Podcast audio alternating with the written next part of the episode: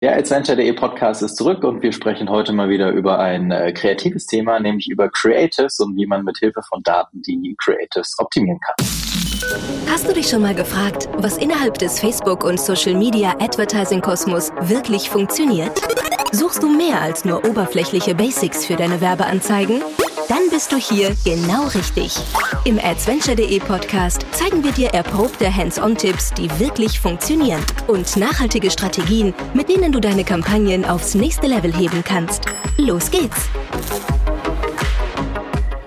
Und zu Gast heute wieder, muss ich sagen, bei uns im Podcast, der Nico von Naoki. Grüß dich.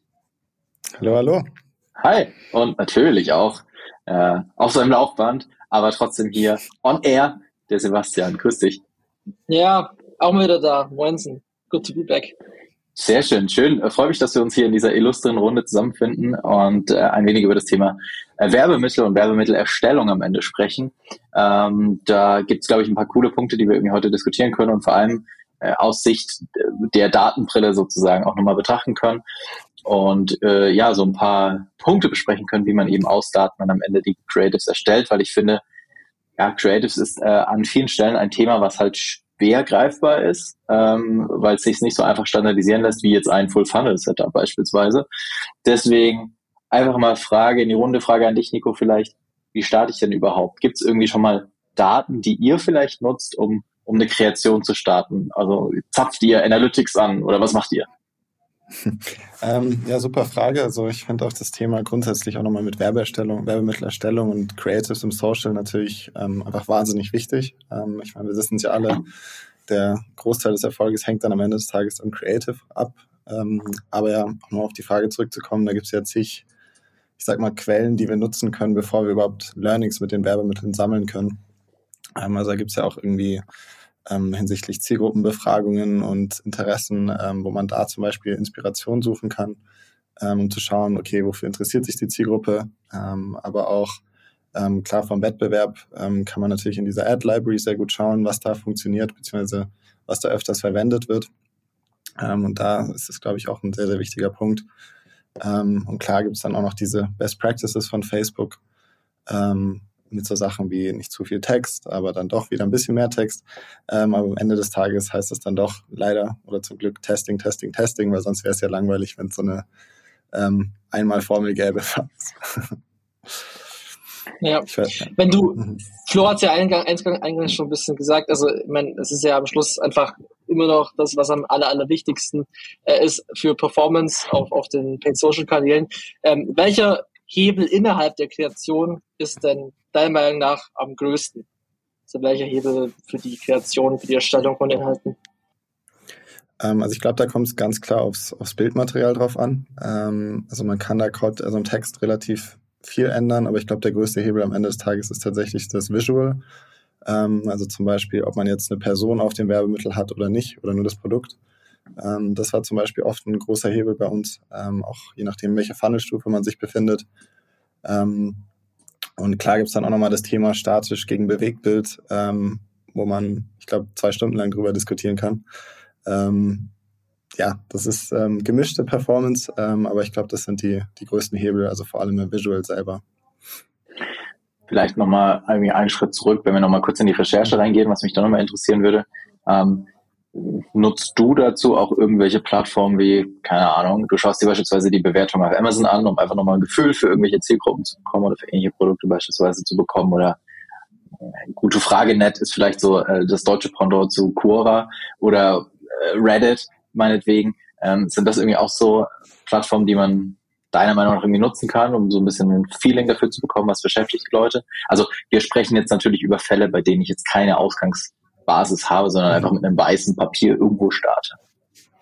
Ja, das ist mega spannend. Also ich glaube, äh, man sieht zum Beispiel auch ziemlich gut an einem Beispiel Flink gegen Gorillas, ähm, wo man jetzt sieht, dass Gorillas einmal am Anfang durchgeknallt ist, ähm, aber jetzt mittlerweile Flink Gorillas wieder überholt, auch in den Trends und so weiter. Ähm, und ich glaube, an so einem Beispiel kann man gut, gut sehen, wie man einfach mal die Probleme beim Wettbewerb sehen kann und die dann auch in der Kommunikation selber aufnehmen kann ähm, um da einfach ähm, ja, sich herauszustellen und ähm, klar als Gewinner gegenüber dem Wettbewerber vorzustellen.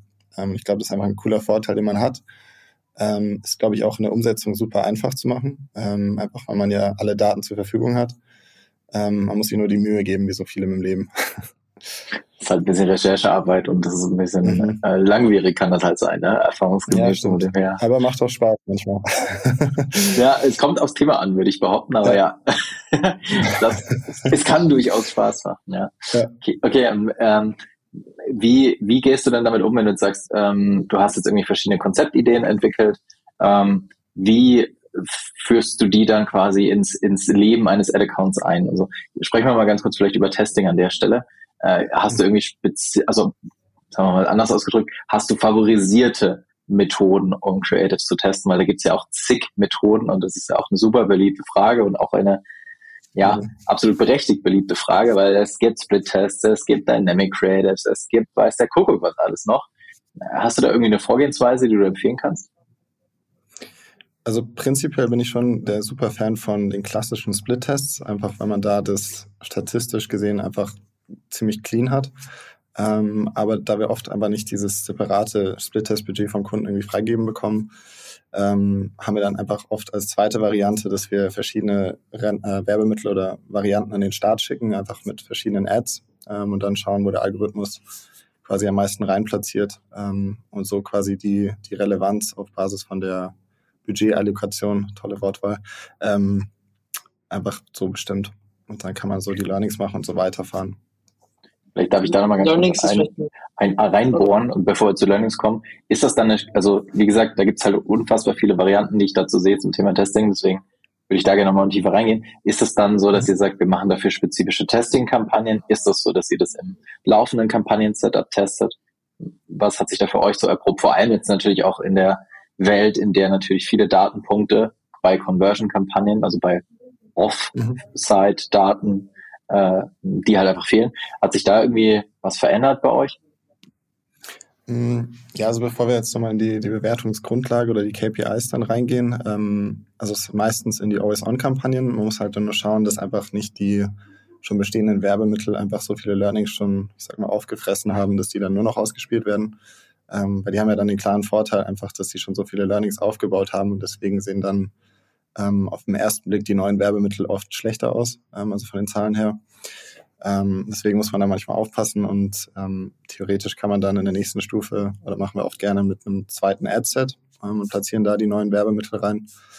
Ähm, und wenn das dann auch noch nicht hilft, dann ähm, meistens mit so einer separaten kleinen Kampagne ähm, und übernehmen dann die Winner ins Always-On-Geschichte rein. Alright. Cool. Wie ja. äh, konkret haltet ihr die Learnings fest? Also ich meine, ihr habt jetzt äh, einen Winner festgefunden, einen Winner, packt in eine Always-On-Kampagne, ähm, haltet ihr das Ganze irgendwo fest? Macht ihr Projektmanagement, sagt, das und das machen wir den Creatives in Zukunft so auf Basis von der von den Learnings oder sagt ihr einfach, was ich irgendwie manchmal auch immer so sehe, naja, wir wissen eigentlich, dass wir nichts wissen. Wir können natürlich äh, uns mega viel Gedanken drüber machen, machen nochmal das Gleiche und es performt dann trotzdem schlecht, dann machen wir was ganz anderes, random, das funktioniert besser. Ähm, mhm. Wie nutzt ihr die Daten? Also ich glaube, das sind, ähm, also erstmal ein ganz wichtiger Punkt ist, dass man die Learnings festhält. Das machen super viele, glaube ich, nicht. Ähm, und das ist, glaube ich, ein sehr großer Weg für, für viele Brands, einfach sich noch weiter zu verbessern, weil einfach getestet wird, aber dann drei Monate später weiß man nicht mehr, was der Winner war oder weiß es nur noch so halb. Ähm, und deswegen ist es da wichtig, das irgendwie in so einer Art Datenbank oder so, es kann auch eine einfache Online-Excel sein, ähm, festzuhalten ähm, und dann zu schauen, wie da die, die Ergebnisse sich auch entwickeln. Ähm, und so kann man sich dann auch anhand dieser ähm, Struktur dann immer tiefer reinarbeiten und zu schauen dann, okay, funktionieren jetzt zum Beispiel Personen auf dem Werbemittel besser als ein Produkt, ähm, dann kann man die Stufe danach gehen, okay, wir haben jetzt gelernt, vielleicht funktionieren Personen besser und funktionieren jetzt besser mit einem roten oder blauen Hintergrund. Ähm, und so kann man sich dann immer weiter granular reindenken. Ähm, aber ich glaube, was auch nochmal wichtig ist, dass man da auch immer mal wieder was komplett Neues an den Start testet und auch ähm, einfach eine neue, neue Ansätze immer wieder challenged. Ähm, einfach weil die Nutzerpräferenzen und auch die Algorithmen sich natürlich auch super stark ändern, gerade in Corona auch zum Beispiel. Ähm, einfach weil die Leute sich auch verändern.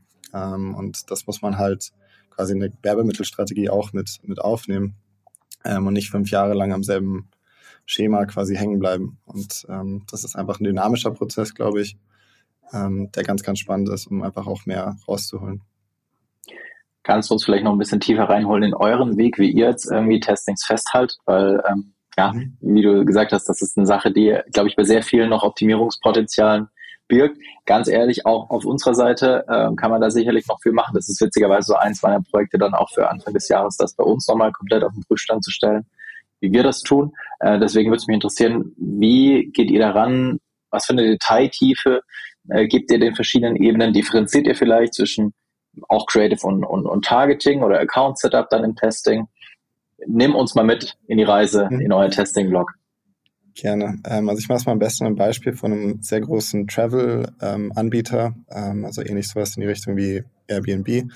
Ähm, und da hatten wir zum Beispiel verschiedenste Kampagnen für Lead-Generierung, App-Kampagnen und Retargeting. Ähm, und da hatten wir dann quasi innerhalb dieser Kampagnenziele ähm, verschiedenste Zielgruppen getestet und dann darin getestet, welche, welche Köder am besten für die funktionieren. Also zum Beispiel ist es jetzt für eine Familie relevanter, dass der Preis günstig ist oder dass das Ziel nah ist oder was auch immer. Ähm, und das Ganze, die ganzen Learnings hatten wir dann in einer quasi in einer Google Doc festgehalten, ähm, was einfach sehr einfach ist ähm, und hatten dann die verschiedensten Ebenen mit Kampagnenziel, dann Zielgruppe, Werbemittelformat, also ob es jetzt ein Video war oder ein Karussell oder ein Einzelbild. Und dann quasi in der Google Doc zwei Reiter, nämlich einerseits mit den geplanten Testings, weil ich glaube, es ist auch nochmal wichtig, dass man da eine Struktur reinbekommt, wenn man auch zukünftig reinschaut, ähm, okay, wie wollen wir mit den Testings vorgehen, weil es ist ja im Endeffekt ein sehr wichtiger strategischer Baustein. Ähm, und dann im zweiten Schritt auf dem zweiten Reiter festhält, wie dann diese geplanten Testings auch, auch ausgegangen sind. Ähm, deswegen ist es da wichtig, dass man auch hinter die Testing, die oder die geplanten Testings ein Ziel-KPI legt, also zum Beispiel die Klickrate oder die View-Through-Rate. Ähm, und dann zu schauen, hat es jetzt funktioniert oder nicht. Ähm, und dann arbeiten wir quasi immer mit Hypothesen. Also zum Beispiel der blaue Call to Action funktioniert besser als der rote, ähm, weil XY. Ähm, und schreiben dann als Learning hin, okay, hat die Click-Through-Rate um 2% gesteigert oder hat schlechter performt.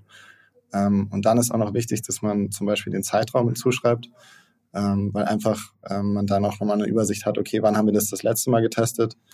Und ja, so ein bisschen wie beim Boxen. Ich glaube, der Champion muss sich immer wieder neu beweisen. Ähm, und deswegen ist es da wichtig, dass man auch seine vorherigen Learnings immer mal wieder challenged, weil es kann ja sein, dass vor sechs Monaten das dynamische System bei Facebook ähm, von einem Format jetzt noch nicht so gut funktioniert hat und jetzt vielleicht besser.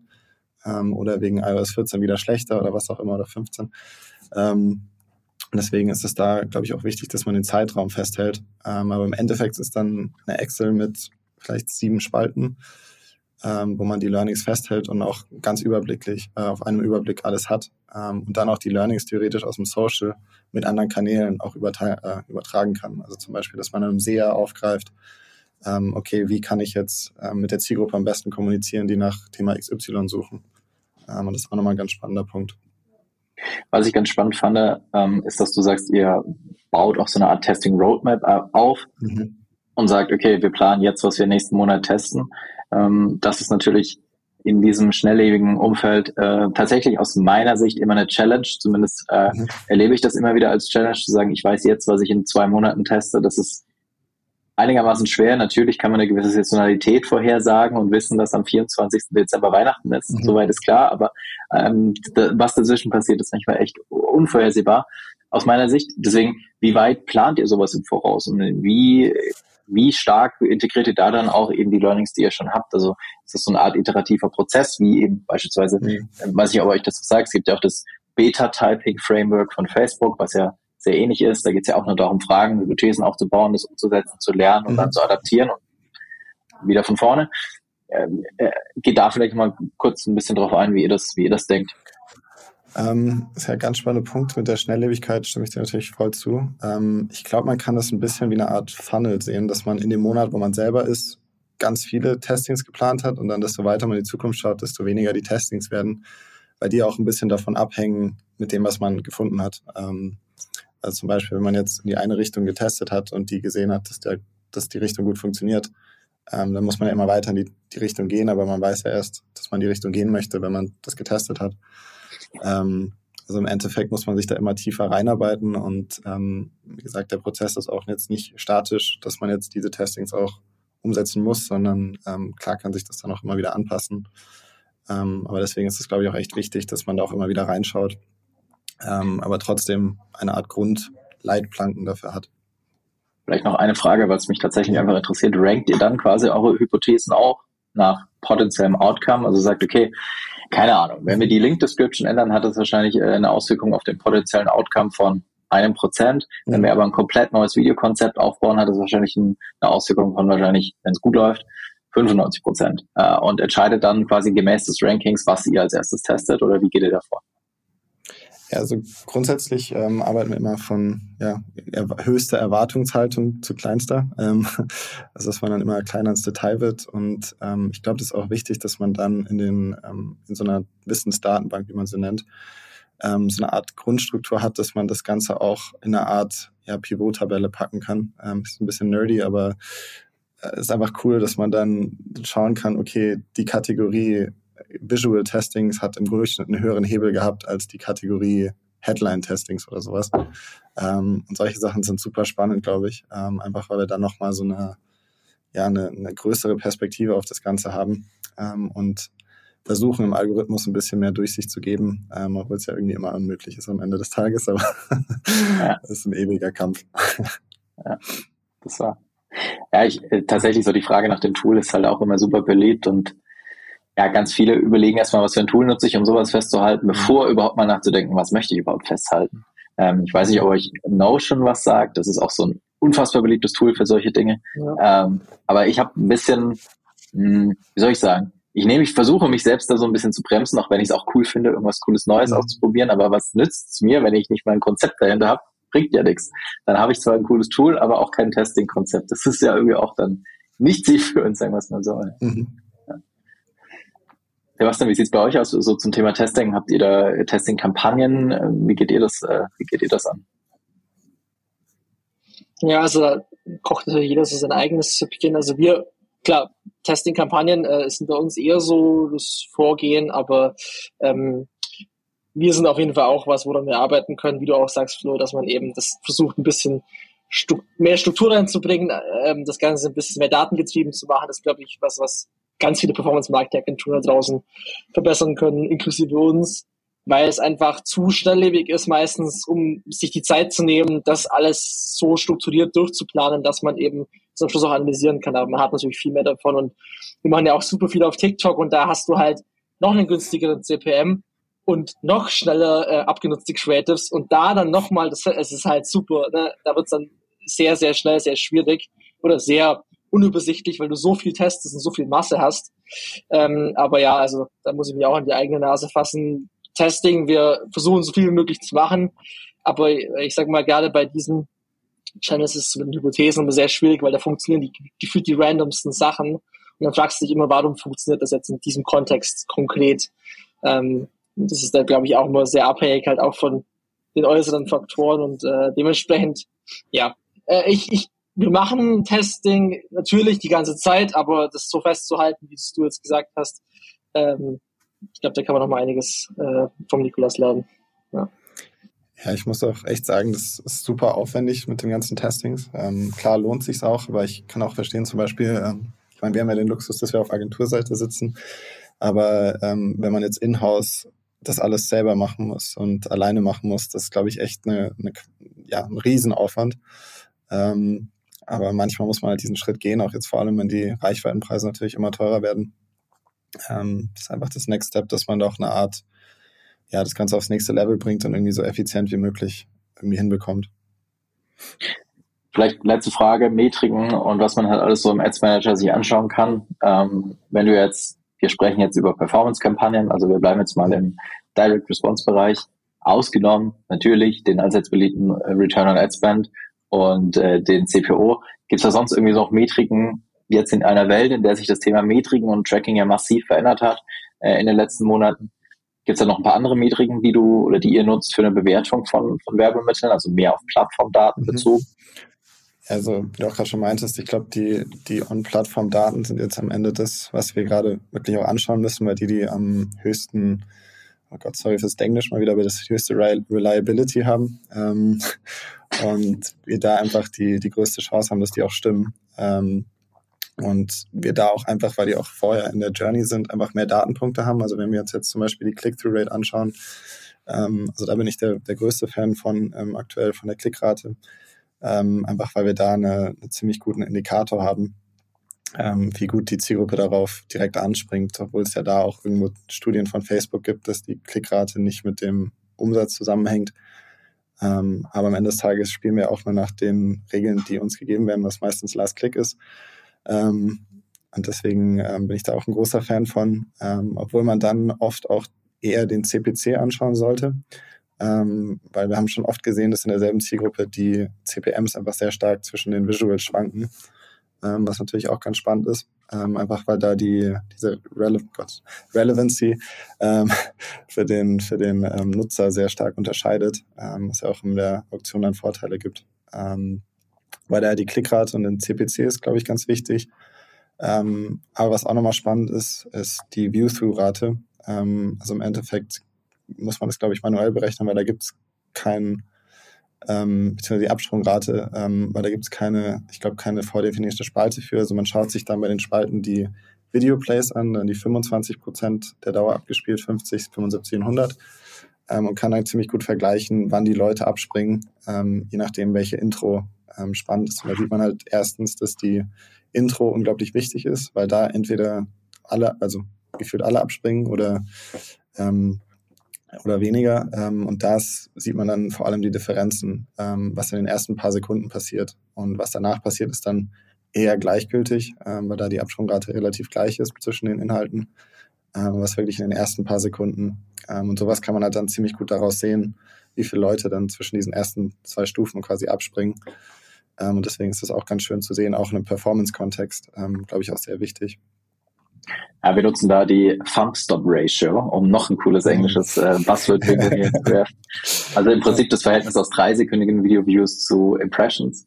Ähm, am Ende mhm. mehr oder weniger äh, der gleiche Wein in einem anderen Schlauch, um es mal so zu formulieren. Ähm, aber das hilft tatsächlich, weil du siehst relativ deutlich halt eben, welches, welche Hook, um noch einen englischen Begriff zu bringen, äh, des Videos halt am stärksten äh, äh, knallt. Jetzt, jetzt, jetzt, jetzt, jetzt ist wild hier. Ähm, und ja, am Ende ist es so, jetzt auch in der Kreation, du musst ja nicht das komplette Video achtmal neu schneiden, sondern es reicht wirklich völlig aus, mhm. an einer extrem starken Hook halt am Ende zu arbeiten. Und äh, das kannst du halt aus dieser Thumb-Stop Ratio ganz gut rauslesen. Und das ist echt interessant, was man da für Unterschiede erkennen kann. Ähm, und auch teilweise echt überraschende Dinge erkennen kann. Ja, ja voll. Ich, ich glaube auch das Thema Überraschung auch, ich meine, wir hatten es jetzt auch ein paar Mal in dem, in dem Podcast. Ähm, ich liebe das Spiel auch immer mit den Grafikern, sich mal zusammenzusetzen und zu sagen, okay, welches Werbemittel denkt ihr kommt am besten an? Und in gefühlt 80 Prozent der Fällen sind immer falsch. ähm, ja, und ja. das ist schon immer eine geile Sache. Ähm, aber da macht es auch immer Spaß. Und ich glaube, es ist auch wichtig, dass man sich auch mit denen mal zusammensetzt und da die Learnings auch teilt ähm, weil es oft auch überraschend ist einfach. Ja, ich glaube, wenn die Kreation äh, mehr oder weniger entkoppelt ist vom Media Buying, dann ist es mhm. sowas von wichtig, dass es diesen Feedback Loop gibt, ähm, mhm. weil sonst ist am Ende die Kreation halt komplett im Dunkeln und überhaupt gar kein Vorwurf in Richtung Kreation dann, weil kann man ja nicht wissen am Ende, wenn man das nicht irgendwie ähm, sieht und am Ende die Daten hat dazu. Und das finde ich auch immens, immens wichtig. Und ja, ähm, häufig ist es halt ja schon so, dass das, äh, was man subjektiv als hübsch empfindet, dann mhm. rein über die Daten halt am Ende nicht unbedingt der Best Performer ist. Das finde ich auch immer, es kann frustrierend sein, aber ja, äh, so ist das halt am Ende des Tages dann, ja. Ja, ich glaube, am Ende des Tages will man ja nur aus Bauchgefühl und irgendwas mit belegten Hypothesen geben, ähm, dass man Zahlen an die Bauchgefühle gibt. Und ich glaube, das ist eines der, der wichtigsten Messages, glaube ich, aus meiner Sicht für dieses datengetriebene Werbemittelerstellung einfach weil wir im Werbemittelbestellung, Erstellungsbereich einfach sehr viele Bauchgefühle haben, auch von, von Kundensicht, ähm, aber dann in der Realität mit Zahlen was anderes am besten funktioniert. Ja, absolut, absolut. Und am Ende steckt ja auch eben der Aufwand dahinter für die Kreation und äh, den in eine halbwegs gelenkte Bahn zu bringen, äh, macht ja auch mehr als Sinn, als irgendwie da dann in eine völlig falsche Richtung die Kreation laufen zu lassen. Gebe ich dir da vollkommen recht. Nice. Okay, cool dann äh, würde ich sagen, vielen Dank äh, für den Austausch hier heute, nenne ich das mal. Vielen Dank für eure Zeit.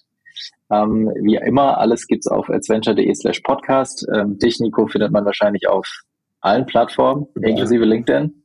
Ja, definitiv. Sehr schön. Bist du auf LinkedIn eher so der Aktive oder eher so der Lurker, der eher so mitliest? Äh, ich werde mittlerweile ein bisschen aktiver, aber ähm, ich kann natürlich immer aktiver sein. ja, okay, okay. Ja, schön. Gut, dann ähm, connectet euch mit Nico auf LinkedIn und dann war es das für die heutige Folge. Wie gesagt, alles auf adventure.de slash Podcast. Und in diesem Sinne, viele Grüße und vielen Dank. Vielen Dank fürs Zuhören. Okay. Wenn dir diese Folge gefallen hat, dann hinterlasse uns eine Bewertung bei iTunes. Mehr Tipps rund um Werbeanzeigen auf Facebook, Instagram und Co. findest du auf adventure.de. Bis zur nächsten Folge.